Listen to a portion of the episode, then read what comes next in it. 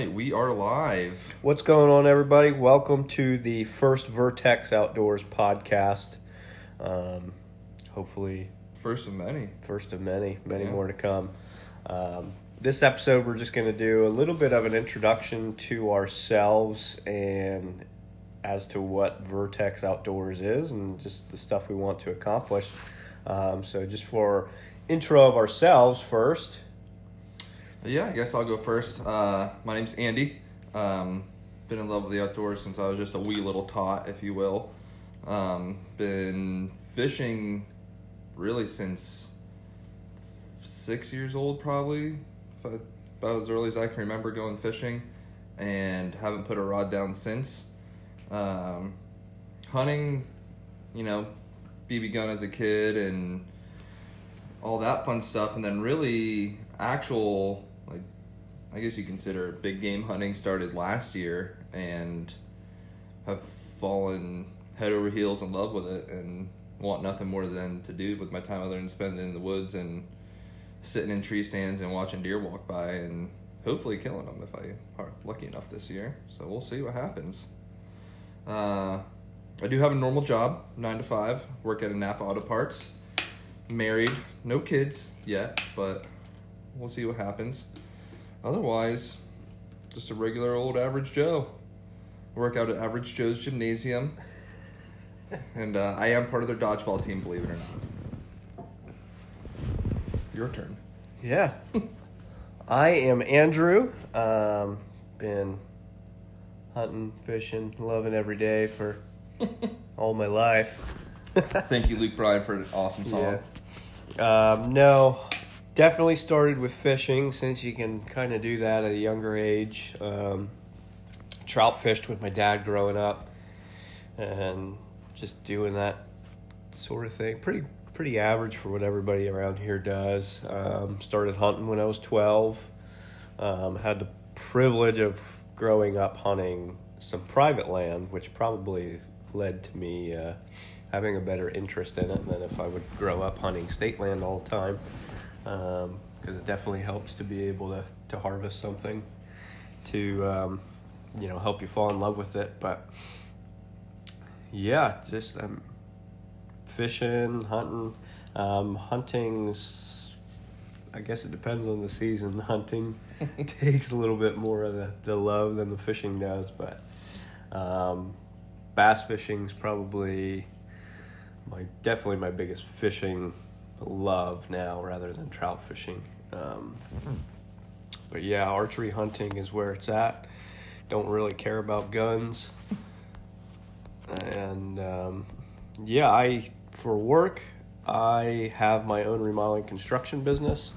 Um, just started that this year, as well as I have two kiddos with one on the way. So um, things are things are very busy. Um, so when we say that we are average Joes, we are average Joes. We hunt pretty much Weekends. the weekend, you know, weekend warriors. If we get an opportunity to, we might dip out of work early on a Friday, or even just take off on a Friday. But um, I don't think I've ever taken a full week off for hunting or anything like that. So, I wish.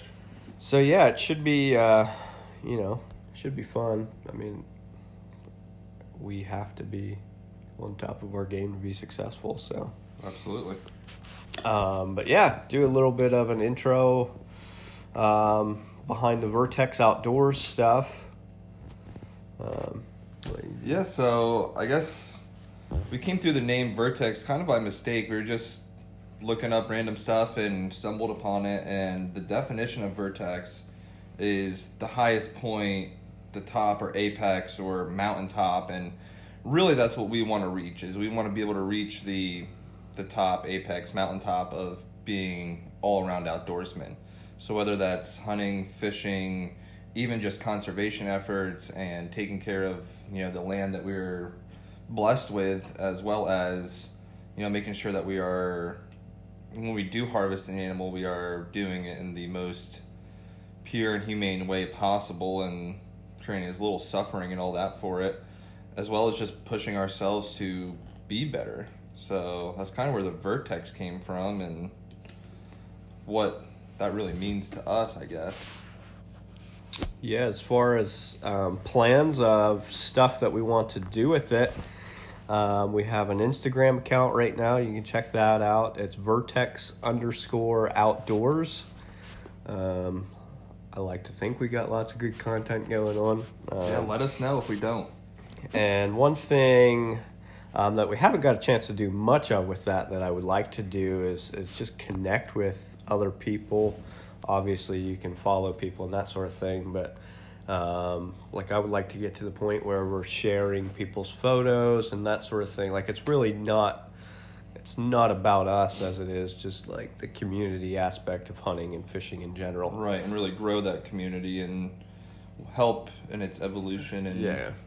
Yeah, because growth is our is a big goal. I think. Like, there's a lot of people out there that are really good at hunting, really good at fishing. Um, they just, you know, maybe they don't care about the exposure or whatever, but um, They have a lot of good knowledge. um, but I think usually everybody cares about the community aspect. Um, you know, as much as we would like to have the woods to ourselves or the river to ourselves, the stream to ourselves, um, numbers is is definitely important aspect to this. Um, the fewer people that do this stuff, then the quicker it's going to disappear. So, I mean, it, it, it all plays together um, as an important piece. And then going along with that thought process, part of what we want to do with this podcast is to get some of those people on here. Um, we are based out of central Pennsylvania. A lot of high hunting pressure, public land, um, which we actually do a good chunk of public land hunting. yeah, public land, a public lot access. of lot of public access is probably the main thing, um, just because people don't really know how to track that stuff down too much, and there's quality deer. yeah, there's a uh, lot of access. There's a lot of access, so there's you know all that good stuff. But anyway, yeah. So if if uh, you are somebody that you know happens to to be good at hunting or fishing, um, or you know somebody that's just always into big fish, always into big deer, um, or whatever, um, Have them get in contact with us. We'd Yeah. to have them on. hit us up. We'll we'll get them on. Um, you know, because again, there's just lots of people out there that are good at this stuff, and everybody usually has a different way of doing it.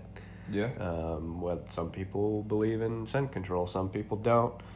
Um, some people just use basic fishing setups. Some people go crazy with Tokyo rigs and Neko rigs and all that good stuff. So, so yeah, we just really believe that everybody has a lot to offer, and we want to take advantage of that and learn from them. Yeah, and help pass that knowledge on to all of you, the listener. And outside of Instagram and podcast, we have a YouTube channel set up. No videos yet. Uh, we want to get into. Uh, we may end up doing video podcasts if that's something that people are actually interested in. Yeah. Um, but we want to do basically little tech tips type deals with like hunting setups. Uh, I'll probably do some fishing videos. Absolutely. Try and get some hunting, actual hunting footage and videos Yeah. in there. Uh, Hopefully this year we'll get some good hunting videos. Yeah, we might there. even. some um, self-filmed and team film hunts and see what we can make happen. Yeah, and uh, we are working on some access to new properties, so there may be a um, basically a close to season speed scouting video that comes probably sooner rather than later, since we are Hopefully. we are danger close on the season here. Um, but yeah, that's some of some of what we want to do. As we said, we do a lot of public land, uh, public land hunting, public access hunting.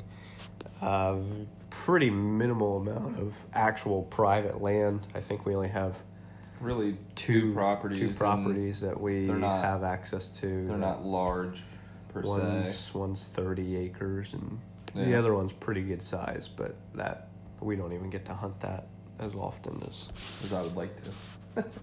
yeah. But that's all right because you know can't win them all, and we find good deer elsewhere. So yeah, I guess uh, we're gonna hop in just a little hunting discussion.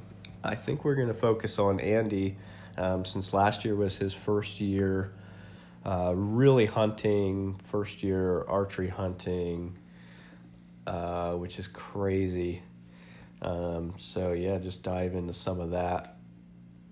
Um, yeah, I guess if you want to do like a little intro, like a little bio in your archery. Oh boy, bio. Since, since you just picked up a bow. Yeah, so last year time? I uh, picked up a bow from a buddy and decided that this was something that I was gonna take seriously, and if I'm gonna do it, I'm gonna do it right. And next thing you knew, I was, I don't know, everything I needed and could ever possibly want for a hunt, and sitting in a tree waiting for deer to walk in front of me. Um, a lot of prep work went into it. Shot a lot throughout the summer. Won a Techno League, Won a techno league and which I think I think which was pretty crazy it's, considering it's crazy. It's I really very never- impressive. yeah I had really little experience with a bow other than oh yeah we shot a recurve in gym class and had one of those three pound pole youth bows when I was little and didn't even have a sight on it you just looked basically shot it like a recurve looked right down the arrow and hoped you hit the box you were aiming at otherwise I mean I've definitely fallen head over heels in love with hunting, and especially the archery aspect because it's a lot more intimate than sitting on, you know, a couple hundred yards away from a big deer and pulling the trigger. You're more up close and personal, and a lot more goes into it as far as everything you do from prep work, getting into the tree, and even if you're doing a spot and stalk, you know, you just you gotta be ready to to blow deer and know that you're going to make mistakes, but if you can minimize those mistakes, then you're going to have success, and that's all I'm trying to do. minimize those mistakes. I think I think you did a pretty good job of that last year, being able to kill two deer in your first year ever archery hunting. So yeah, I mean, don't get me wrong. I made a lot of mistakes last year. Um, definitely passed a lot of deer I shouldn't have passed just because I was being stubborn and wanted that first one to be, you know, a buck of some kind. And instead of, you know, taking a 20 yard chip shot at a broadside doe, I said, nope, there's going to be a buck following it. I'm going to let it walk. And I did that more times than I can count last year. And they did not pay out for me till the last day. And even then, I still didn't get my buck, but that's all right. Um, yeah, I mean, I missed a few deer last year and just got over anxious and took some crack shots that probably shouldn't have, at least one of them for sure. I mean, it was well past last light, and I could still make out a silhouette, but once you get to full draw and you're looking through the peep, I was aiming at a general idea of where the, the deer were, and thankfully didn't hit anything because that would have been a nightmare because it would have been a really poorly placed shot most likely. stupid. Yeah, it was, and I admit that, but it was you know, growing pains, I guess. At that point, I had sat in the rain all day, and I wanted to kill something really bad. um, no, I mean my first year that I shot last year was definitely a poor place shot. I hit it back, and I don't know. We can get into that debate The all day. age old broadhead Yeah. discussion. the fixed blade and mechanical, but thankfully I was shooting a pretty big cut mechanical and ended up being okay. It was not the most desirable shot placement by any means, but thankfully it cut it deep enough that it wasn't a wounded deer that was well, going to die. there's, there's zero doubt that the broadhead is the reason that deer was recovered. Oh yeah, if, if I had shot that with a fixed blade, it probably would have gotten an infection and died a couple weeks later, and would have been a really a lot more painful death than it already was. Because, like I said, it was a poor place shot. But you know, that's part of learning and you know taking your time and And it was focusing on those pins really i i mean last year i definitely looked through my sight and as soon as i saw okay this is i'm hitting the deer with all my pins are on the deer i'm dropping i'm letting it go and hoping for the best and that is not the answer but but you know that's just part of that young hunter you can listen to other people say it but until you do it yourself it's hard to really understand what they're talking about. Even when a little fawn walks in front of you, your knees start shaking and you don't know what to do with your life. I'm still that way. That's all right though. That means you just love it. Um, yeah, I mean, I would say I had a good success last year. Two deer my first year ever hunting, and granted, that's that's really good success rate. neither of them were that big trophy buck, but that's all right. That'll be this year. Gotta stay positive. Yeah, I think. Well, I guess let's just jump into since last year was your first year. You know, you went and sat with me one time while Mhm. during rifle season. Cool day. Didn't see any deer. Just happened to be the way that played out. But so that was what I think maybe your only ever hunting experience. Prior to last year, Yes. Um, no, it was my second. My first ever was I went to New York's upstate New York and sat with my cousin for I don't know two hours, and I mean it was it was December. It was snowing, and my cousin, my younger cousins that were my age group were all out sledding and tubing, and I had no interest in sitting in the woods. so I bailed out of there pretty quick and probably ruined his hunt looking back, but that's okay. Um, but yeah, then then my first actual all right, I'm gonna sit out here. We're gonna look for deer. and We're gonna hopefully shoot something. That I took a little more serious was when you and I went and we sat along a fence row for I don't know, a Couple hours. yeah, four or five hours, and It was in the morning. yeah, and sat over a field that they usually walk right out into and graze for a hot minute, and just nothing came out. But at the same time, I couldn't care less if a deer had walked out. At that point, I was having a great time, enjoying nature, sitting there with my brother, and I mean, if something walked out, that'd just be the icing on the cake. Really, didn't even Yeah. need to kill anything. Just wanted to be in the woods and having a great time. So I'm curious as to, you know, those are your were your only two experiences hunting Mhm. leading up to last year, archery hunting, um, which rifle hunting and archery are almost a night and day difference in general. But I'm just curious as to what you um, kind of thought overall compared to what you might have expected. Like what way, in what ways were they different? Um, like your expectations to the reality of what it was. Uh, I mean, last year I hunted a lot of properties I had those private property that had, you know, we could somewhat manage the deer population and had a lot of good footage of deer on camera and everything else. And I expected to see a lot more deer than I did last year. And whether some of that was, you know, me leaving scent or making noise or push him around going in and out of the woods could have been some of that. But it was also, I think, you know, just because you have a an idea of what their pattern in does pattern is does not mean they follow that every day to a T. And that was something I learned last year for sure. Um, otherwise, I expected it. I don't want to say I expected it to be easy, but I definitely did not think it was going to be as hard as it was, as far as just demanding, not just time, but physically and. I mean, even when you're just sitting there in a tree stand, it's after you take your little morning nap.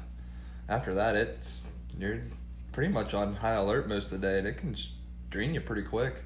You're looking around everywhere, and just the anticipation of something walking out in front of you can definitely Yeah, strain it, straining your eyes when it's getting first light. uh, Yeah, it wears you out pretty quick. But yeah, and last light for that matter. anybody who does not drink them, five hour energy is the way Oh. to go. Cash money heading into the trees. Absolutely. Yeah. They're not a sponsor. We are not Dierks Bentley, but five hour energy. and it's tasty too. So yeah, I guess you kind of hit a little bit on mistakes and some of the lessons um, that you kind of took away. But I guess Sorry. we'll we'll, we'll hop we'll hop back to that that idea. Um, is there any that you, in particular, you care to expound on? I mean, you mentioned quite a few from just shot process, scent potentially. Actually, I don't. Yeah, I Did you get en- winded specifically? That you know you got winded. or- I did not last year. Okay. But I also did a lot of scent control last year. Uh, I kept everything, I every piece of clothing and a gear I could in a like a Walmart cooler with a couple a bunch of those fresh earth wafers in there so at least I had some kind of you know, they say if you don't smell like anything, you smell like a human. So I wanted to smell like dirt, and I accomplished that last year. I mean, you could smell my dirt coming from miles away. uh, but no, I mean, I did a lot of scent control last year, and I tried to play the wind as best as I could, but at the same time, I mean, I had on enough scent control ideally that even if the wind was blowing straight down their noses, they'd have just been like, oh, someone's digging dirt somewhere, and hopefully not thought anything of it. But no, the only time I got truly busted last year was on a missed shot, and Dill let out a nice little snort and stomped her foot a couple of times, and that was that. A, a missed arrow will give it away pretty quickly. Yeah. So Yeah, that one that one hurt a little. There was a, there was a big chunk of pride that left with that missed shot because it was an easy shot. but again, you know, hit the pins all over the body and thought I'm just gonna let her rip. I, there's no way I'm missing, and sure enough, like not more than thirty yards, and it went right over her back. And there there she went, just slow hopped off into the woods again. I don't like talking about that one. That one hurts still. Well, that's target panic is an issue that I struggled with pretty much up until this year. Um, I, as far as my bow hunting form and, and all that nonsense, it was all self taught. I mean, I had like a little kid's bow that I played with in the yard when I was a kid, and any good or bad habits probably developed then because I shot that religiously when I was a kid, killing killing Yeah. deer while my dad was actually out killing deer. And so, yeah, Well, and I don't know that I was a big struggle. I don't know that I'd call it truly target panic, but it was one of those things where just a really a truly amateur hunter like I still am, but Yeah, because you do great on paper. Yeah, and I do- You don't anticipate anything. and it was one of those things where it was just I want to say I panicked, but I got really excited that I had such an easy shot at a close distance. I mean, she was full broadside at somewhere between 20 and 30. And I remember thinking to myself, if she moves any closer, I'll shoot 20. If she doesn't, I'll shoot between 20 and 30. And I got the full draw, and my vision went blur- went a little blurry, and I was like, I was so amped up that I couldn't focus on the pins, and I thought to myself, you were seeing red and oh, hearing Oh, yeah. the sizzle of the frying pan. And, yeah, I was. My arrow was already bloodied at that point in my mind, and I held over and thought, all right, there's no way I'm missing. I probably didn't even have a good sight picture, and my pins were probably on the tree behind her, not on her. yeah, it, I ended up going probably, probably a good six inches over her back, so I was well off the target line, and I was probably actually holding like a 50 pin at a 25 yard shot, so did not did not go as planned. That is for sure. The pins, the pins are a good topic. Um, that's something, especially this year. Well, after I'm assuming that scenario last year is when you really started probably to question some of that. But our sights were pretty similar in that, like we both shoot or shot.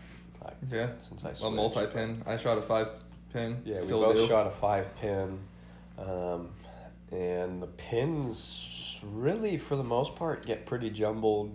You know, twenty to forty, and then they start to spread out from there. It's a lot to look at. It's a lot to look at. In my mind, part of the thing, it's a lot to think about. Um, Making sure you're on the right one and everything. You know, I think it's important to like. Obviously, you want to make sure you think through everything before you take a shot. Um, but sometimes if you can eliminate some of that, it may just makes for an easier process. I mean, yeah, if you can make the process. because sometimes in the in the heat of the moment, like it's easy, it's easy to, you know, just throw the wrong pin on there and be like, hey, um, you know, you just shot your fifty pin at a Yeah. twenty yard deer. Well, that that one's a little more difficult, but Well, but I definitely did that. So, but no, I mean, and even picking on well, I have even done that. yeah, shooting in the yard. And my before I pins shot- are- I shot, um, you know, a thirty. Shot my thirty pin for when I was shooting twenty yards, yeah, and I mean my pins are all which is, I mean, it is rare, but my 20, 30, 50, and 60 pin are all the same color. My only off color is my 40. And if you're in somewhere between that, when you're looking at the, I mean, let's say you're shooting 40 and you're thinking, all right, 40's off color. It's not hard to actually aim 50 or 30 because they, they all jumble together. Yeah. So, I mean, it's something that I've learned to really how to look at the pins and then see target beyond that instead of looking at the target and then find the pins. So I focus more on the pins than I do the target itself and let the pin fall into place over where the target line is and then right. so if I'm at 50 yards, I'm focusing on that 50 yard pin until it drops into basically the X, we'll say. And at that point, I'll do my hold and control my breathing and let her let her fly. But really, last year it was focus on the target, move the pins into place, and then go from there. And I mean, it worked, but it did not work effect- effectively. That's for sure. It was not a very efficient way of doing things. Yeah, and I changed up the whole equation by switching to a, Single pin. a single pin with two pins because I can't fully embrace the concept of one pin. Because Mm-hmm. I mean, it's a fair chance that when you're drawing back, like if you get if you get spotted, um, They're gonna take that one or going to two take bounds yep, and they're going to take a couple stop and look bounds. back at you you. know, you're talking about a, a 15 yard difference maybe, um, which isn't a big deal when you're using multi pins. But again, my big thing is just getting rid of all those pins, like so that way I have one. In this case, two pins that I can focus on, but still, I mean, I really am only shooting one pin. Um, ideally, yeah.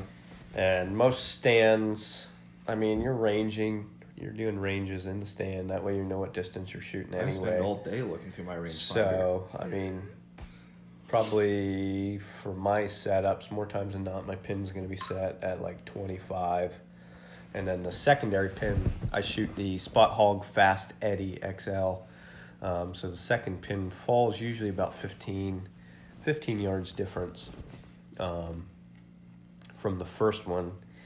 And I went with that sight for the reason of, you know, if I ever get spotted while I'm drawing back, or if even, you know, even if the, you know, you try and stop a buck or a doe and they just keep on walking. Um, Yeah, You know, or- they're, they're still covering ground. Or So- that buck is hot on the tail of a hot Yeah. doe and takes those extra couple of steps So while you're getting everything ready. Yeah, so my initial pin is usually going to be set at 25. Um, so then I'm looking at about 40 for my secondary pin.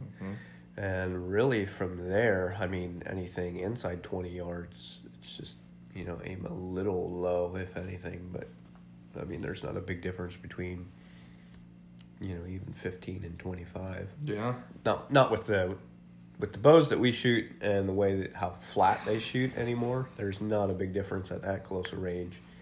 Um, but then even at distance, you know, if if my secondary pin's at forty, um, you know, let's say they're at forty five, you know, then I just aim a little high. You know, kind of Right. accommodate that way. Obviously, if I have time, I'm going to just completely um, you know, do the quick turn of the sight and get it at the proper yardage. Um, but I am, you know, I'm not naive and I'm aware that, you know, a situation is going to present itself where I don't have the time to do that. So Right. It's like anything else with hunting. Like you want to just make sure you're thinking through all the scenarios, going with the setup that you're you're confident in. That is um, key. Gives you the most advantage. I mean, and I'll say that too. Since I switched from a multi-pin to a single pin sight, a I get to practice further, which Yeah. helps in that way alone. My I'm my jealous of that. my multi-pin sight would bottom out at 60 yards whereas now i'm able to practice out to 100 um, so that's a game changer plus just not having all that stuff in like it is way easier to focus on the target Well, I mean, part of the problem, at least I find with the multi-pin, and I probably will switch eventually. It's just a matter of when. Is I can I could probably uh, drop my sixty pin down and get close to ninety, maybe a little over. But then when I go out to the woods, I'm not going to shoot a deer at 90 yards. So then I have to recite that pin back in, and it's not that it's a ha- like hard. It's more just that it's a hassle, and to take the time to slowly drop that back to 90 because you're not just going to drop it down, you know, a handful of notches and call it good and send one from 90 yards and hope for the best. You know, you're going to slowly take your couple of steps back and drop it as you go all the way back as far as you can or whatever you're going to set it to and but then you're set there and then you have to basically reverse the process moving in back to 60 or if you're shooting a four pin 50 or whatever you have your pin set at and i don't know it just seems like a lot of extra work. Because in all reality there are few places i could rip a 60 yard shot that we hunt regularly. And if i did it wouldn't be a a hard shot at this point for me to make because i'm throwing a lot of 60s Yeah. and i don't know that i would shoot at 60 anyway unless it was i wouldn't at a whitetail but I mean, if it was a a dream deer, I'd like to say I'd let it walk. that's but it's that's probably a good segue I mean, if it's a mainframe, freaking twelve point, that's gonna be a ho- or or even if it's a big ten with some drop points. i mean i guess Oh, I'm letting it fly, I guess, buddy. I guess if we're throwing pipe dreams out, then, then I'm letting it fly. Then in the pipe dream, you're going to hit that shot at 60 yards. But But uh, but no, I mean, in all reality, the furthest I'll probably actively shoot is. I would would feel very confident at forty, depending on the day. I would shoot fifty, and that's more or less what the wind's doing as far as you know left right wind flow and yeah, I'll what shoot. what the deer are doing. Yeah. If there's just sitting there grazing and taking a step every two minutes and don't know you're there. and have No no, idea that I'm in the tree, I would think of, I would definitely consider that 50 yard shot a higher I would probability of taking it. Yeah, but if it's if they're walking fast enough to the point to where you have to, you know, Oh, do if I'm trailing with the or bow? something Mm. to to make them stop, Yeah. Um, then that's not a shot I would take. Like No. deer, white-tailed deer are very fast, And their reaction time. And I, is I mean, I had one. I had one dodge an arrow at thirty yards. You know, they either they either duck or they turn. This one, I'm. I mean, I aimed for the duck. You know, thirty yards is still. It's close, but it's far enough away that they're There's a they're going to react to that shot. Yeah. Um, so I aimed for the duck, and rather than ducking, the deer just completely turned, and did Mm-hmm. turn out of the way of the arrow. Um, so I mean that's just, I mean They're so that's, fast. That's like a half half second. So I mean, throw that at fifty yards. I mean they can turn and take a couple couple bounds maybe. Um, by the time the arrow, probably not a couple bounds, but but Yeah, either way, they're get- they're turn, there's least- plenty of time to react. So if they are at all alert to any kind of, you know, just You. strange presence or whatever, um, you know, and you know, in a scenario where you have to, to grunt or something to get a deer to stop, Oh, they're looking right at instantly at that second go into high alert. So then, as soon as you let that arrow go, they're jumping the string. Now, granted, in that scenario, well, I shouldn't say in that scenario, but at fifty yards, I'm aiming low anyway, um, just because they're gonna they're, They're gonna, gonna jump the drop, string yeah. at that distance, whether they're alert or not. Um, so pretty much aiming like I'd be aiming maybe just below the belly, pretty much low enough that you know if they duck, it's on the money. pump house, or if they don't duck, then you're looking at a clean miss, Yeah. um, which I think is probably the ethical thing to do. Some people would argue that the ethical thing to do is to not take a 50 yard shot, but again, it's Right. it's and being it's what you're comfortable with. I think 50 yards is definitely a possibility, but it, you know, it's if they absolutely have no clue I'm there. I don't Right. have to stop the deer, um, that sort of thing. Which is, I don't want to say is an unlikely scenario, but they present themselves very few times. Right, and it's I mean it's feasible on some of the property we hunt, you know, just because of where their food sources are and where the stands are in relation to that and you know, they come through and slow graze across and mosey on down to the next place, but if you're just in the middle of some hard timber, chances are you are not to get A, if you rip a 50-yard shot, you have one heck of a shooting lane cleared and you are really anticipating them walking through it because chances are they're not moving slow. They're Yeah. they're just walking right on through, maybe picking up an acorn here or there, but they're not slow grazing across a food plot or a bean field or anything like that. They're they're on their way to do those things. And that's that's my other aspect to a single pin sight. You know, as I mentioned before, more times than not, it's going to be set at 25, secondary pins at 40. And a lot of people I will hear their argument of, well, what if you have to make a quick shot?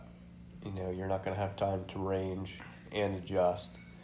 And my thought process is if I have to if I'm gonna have to move that quickly to make that shot, I mean, a I cover my bases from five yards all the way out to forty to start with, pretty much forty five. So I'm covering a good a good chunk of distance there. Um, but if I'm having to make that quick of an adjustment, it's That's a shot you're probably not it's taking. probably not a shot that I need to take anyway. Right. Um, you know, that's- at, at the end of the day, it's agree with you about it's one. about um, being ethical. Like I mean, we definitely owe that to the animal to, you know, to make sure that we are going to put the shot where we want it. Obviously, bad shots do happen, but even in that Mm-hmm. scenario, Yeah, I mean you want them to at least being somewhat smart about it. You know, Yeah, you just- want it to have at least as quick and painless death as you can. I mean, don't get me wrong. There's really no such thing as a pain-free death for these animals more times than not, unless they get smoked by a, a semi truck that's doing seventy. Then they're not feeling anything. But really, I mean, infection or even just an aging death is not going to be pain-free for You know, it's going to be long and yeah, out. I mean, think even for humans and death at old age of just being old. I mean, I don't know. I'm 28 and my bones hurt already. I've Yeah. had two knee surgeries and, I mean, arthritis and stuff already. So it's not a fun process for the, these deer who have a hard life as it is. I mean, trekking up and down mountains and surviving all the weather and winters and everything else. I mean, it's not hard to put an ethical shot on a deer, and hopefully, well, hopefully it's not hard to do that and give them a quicker pain, pain free or close to as you can death, and put some meat in the freezer. yeah, shot, shot, shot selection, and just I mean making sure it's definitely Yeah, You know, I mean, we, I mean- we put it up a lot on our Instagram. Practice, practice, practice. Like we are out shooting all the time. Um, yeah. I mean, we don't shoot in the rain, but if it's windy, I'll still shoot. I would shoot. I don't shoot as far, but it's, it's like it's nice to know. You know, it's nice to know how like weather, like wind, and that sort of thing, to get an idea of how it affects your flight. Um, you know, it gives you an, an opportunity to see how far you're confident. Like if it's a, a windy day, then you know there's not a chance a forty or fifty yard shot goes out. It might shrink down to twenty five or thirty. Right. Well, last year, I mean, aside from my one, I sat in the rain all day, and last light, I'm just gonna send one out there out of, I guess, out of just stupid pride. Aside from that, I would have not even thought of taking a shot beyond 35 yards last year.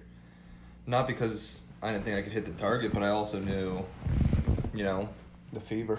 yeah, I mean, it doesn't matter if it still had spots on it. I was shaking like a leaf, and I did not have the confidence in myself to put a good ethical shot on a deer at 40, 50 yards last year at all.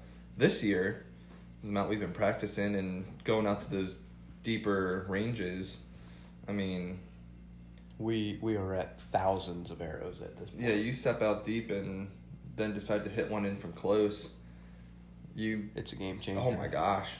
It makes a if you're shooting uh, like a I don't know, I can't even think of a size. If you're shooting at a five inch white square on a black target at seventy yards and you step into thirty and shoot that same target, that's like shooting at a thirty two inch flat screen TV, man. I mean it is massive target. Yeah.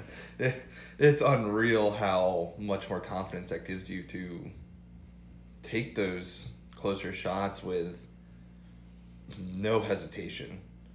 I mean, I have, I I don't want to say I didn't group last year, but I didn't group arrows at all like I am this year. This year I'm ripping fletchings every week, and Literally.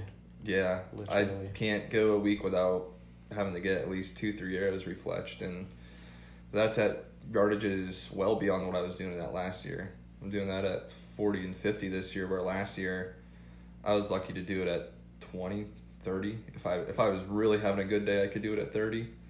But this year, it's nothing to do it at 40, 50 yards. I mean, I still have off days, but it's definitely, I guess, a good problem to have. It's just annoying.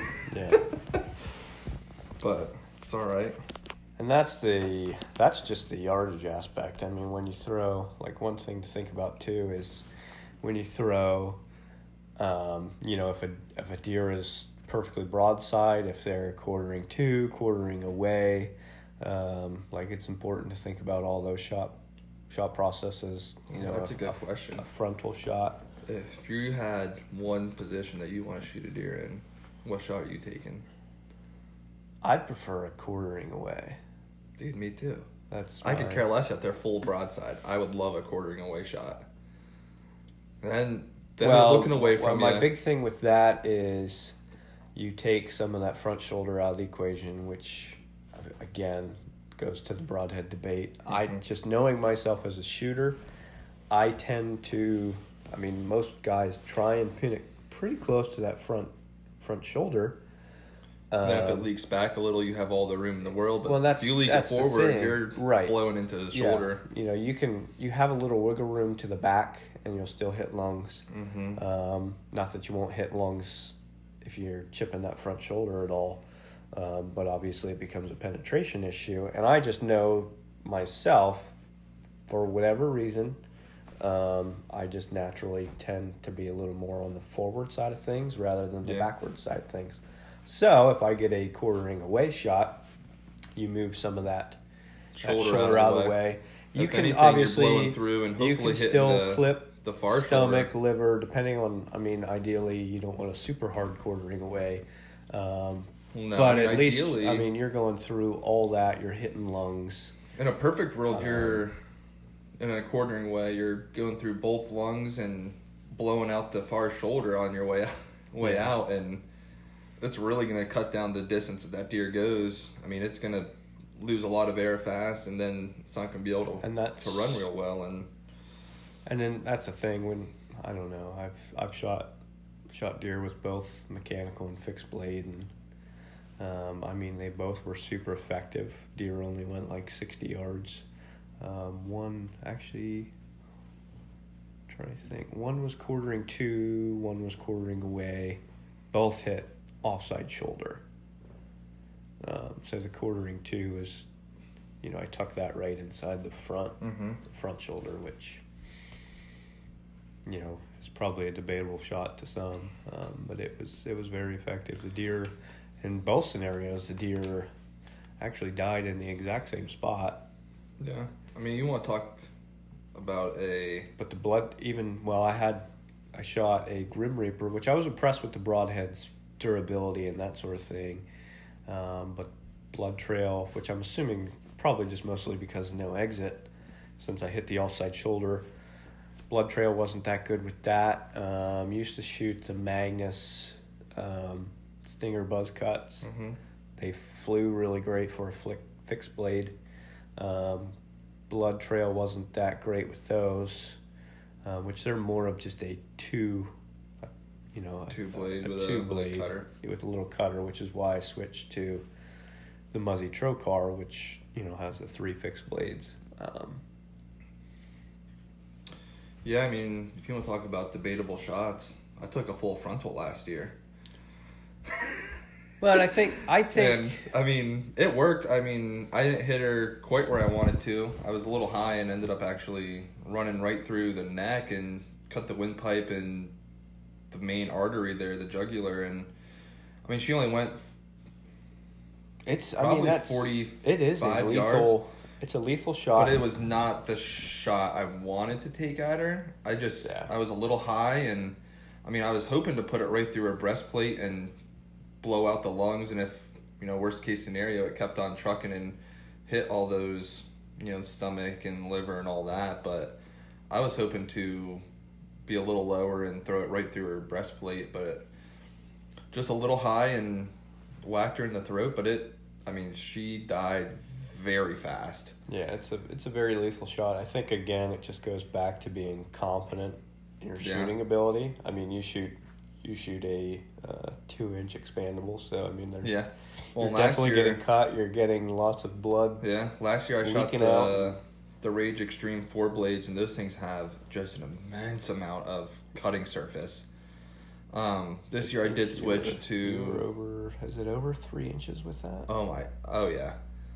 I, I don't think it's supposed to be, but it, by the time you add the slap and a little bit of a tear that comes with it, I mean, my first year, the one that was a little back, I could put my fist through the exit hole of where it blew through. I mean, it was just a massive wound.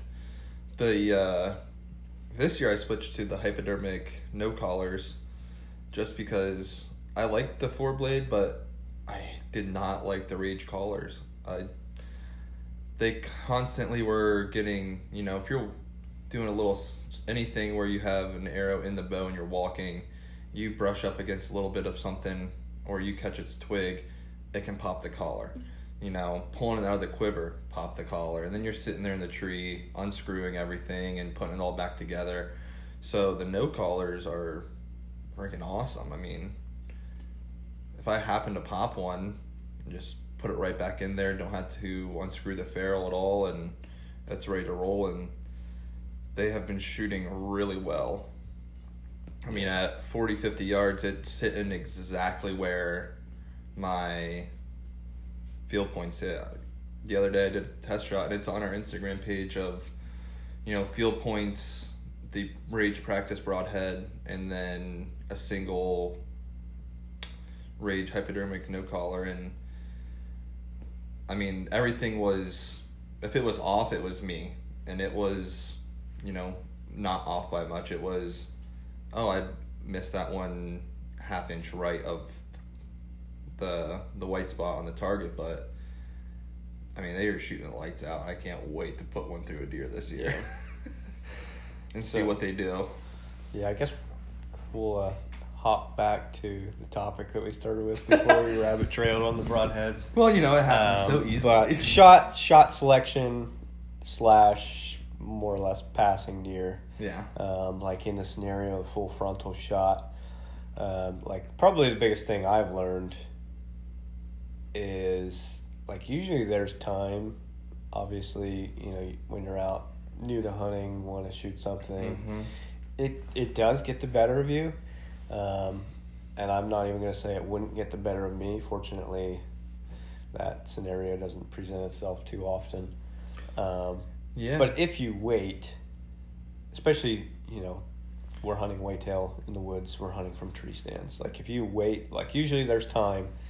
If you are patient enough, an opportune shot is going to present itself. Right, and I, th- she, I don't know. I was under the, I thought, in the time that she was going to keep going up the hill, and had she continued to go up, I would have lost my shot due to other trees and not being able to turn far enough that direction with where the stand was in relation to where Right. they came from and were traveling to.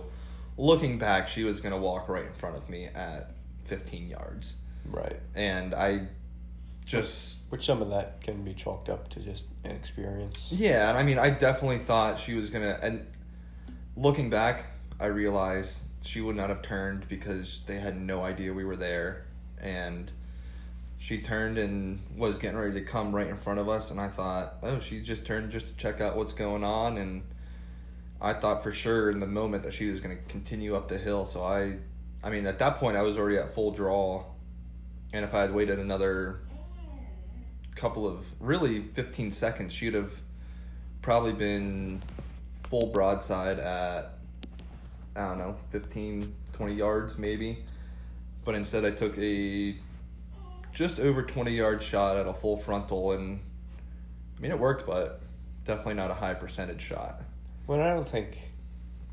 Again, I don't think it's a bad shot at a close distance. No. If you're 20 yards or closer, then right and i mean i had I mean, I'm no never. I don't think I'm ever really going to redeem anybody out because I mean, oh i had no hesitation in taking it i was confident in the shot I it's I very much believe in being confident in your shot. Um, you know, and some of us, this archery thing is just like you're gonna make sta- mistakes, and yeah and you gotta learn from them some sometimes you have to learn the hard way. Obviously, you know that's part of part of why we want to do the podcast. Part of why we want to try and do some videos and stuff is that so hopefully people don't make um, our mistakes yeah people don't make our mistakes. Um, definitely made fair share for sure. Well, and some Uh, of it is too. I mean, some of them you have to make for yourself. Yeah. I mean, And my well, that's and I guess that's where the the confidence aspect comes in. Like get out, practice, practice, practice, yeah, so that when the time comes, um, you know you're you're gonna take a shot you're confident in. Um, you know, even in a scenario where it might maybe not the ideal shot, but your chances of actually putting it where you want it are much greater. right. Some some people uh, confidence can lead to Well, and even just back choices, to, but, you know, I mean, we think talked a little bit on scent control and stuff like that. I mean, in hunting the wind, if you can go in and not hunt the wind and have great success if your scent control is done really well, and even if you don't have any scent control, you can still have good success depending on where you're hunting. But I mean, you can take someone's word for it on deer have a great sense of smell because they do, or you can go out there and risk it for the biscuit and see what happens. But I mean, last year I definitely hunted winds that were not the most productive, and whether that was because of them winding me and I had no idea that there was even a deer nearby, or that you know just they didn't move during that wind. But it's definitely a lot of learning curve and trial and error. And some stuff you do have to get wrong yourself to kind of realize okay, I see what they're saying or what you know, oh, so that's why John Dudley does it this way or Cameron Hanes or whoever. Well, and that's you know, I guess we'll just kind of wrap up with that thought. Is like that's Yeah. some, that's the fun part about archery as opposed to hunting with a rifle. A, when I rifle hunt, I don't really worry about scent control. Mm-mm. I mean, at this point, now that I have a scent crusher bag, I'll. yeah, it'll my still stuff, be pretty well I well done use, anyway. I did not used to. If I didn't have a bag, I still wouldn't really do any scent control because Yeah, maybe a spray not- down on your way into the woods, if anything. you know, gun season, they're just running around all stupid, just trying not to get shot. That they usually run up to you and get shot. Yeah. Um, like it's just. Case in point, you're massive, massive freaking deer, but whatever. But that's that's that's the fun part about archery is it's up close and personal with the animal. It's It's, intimate. I mean, it's mono e mono. Um, you're Yeah. trying trying to outsmart them, be on top of the food chain. trying to be the ultimate predator. It it's the most uh, one, one probably one of the most rewarding things. I've, Yeah. I've done Yeah. success really success like in terms of harvest successful or not. Yeah. Aside from your kids, you know, that's pretty rewarding too. Yeah, yeah that's true. But I know what you're saying. yeah, no, it's I don't know. It's a challenge that I love taking head on, I guess. Yeah, so that's going to do it for our first podcast. And yeah, just Yeah. hope you enjoyed it. Thanks for tuning in. We'll catch you next time. See you later, guys.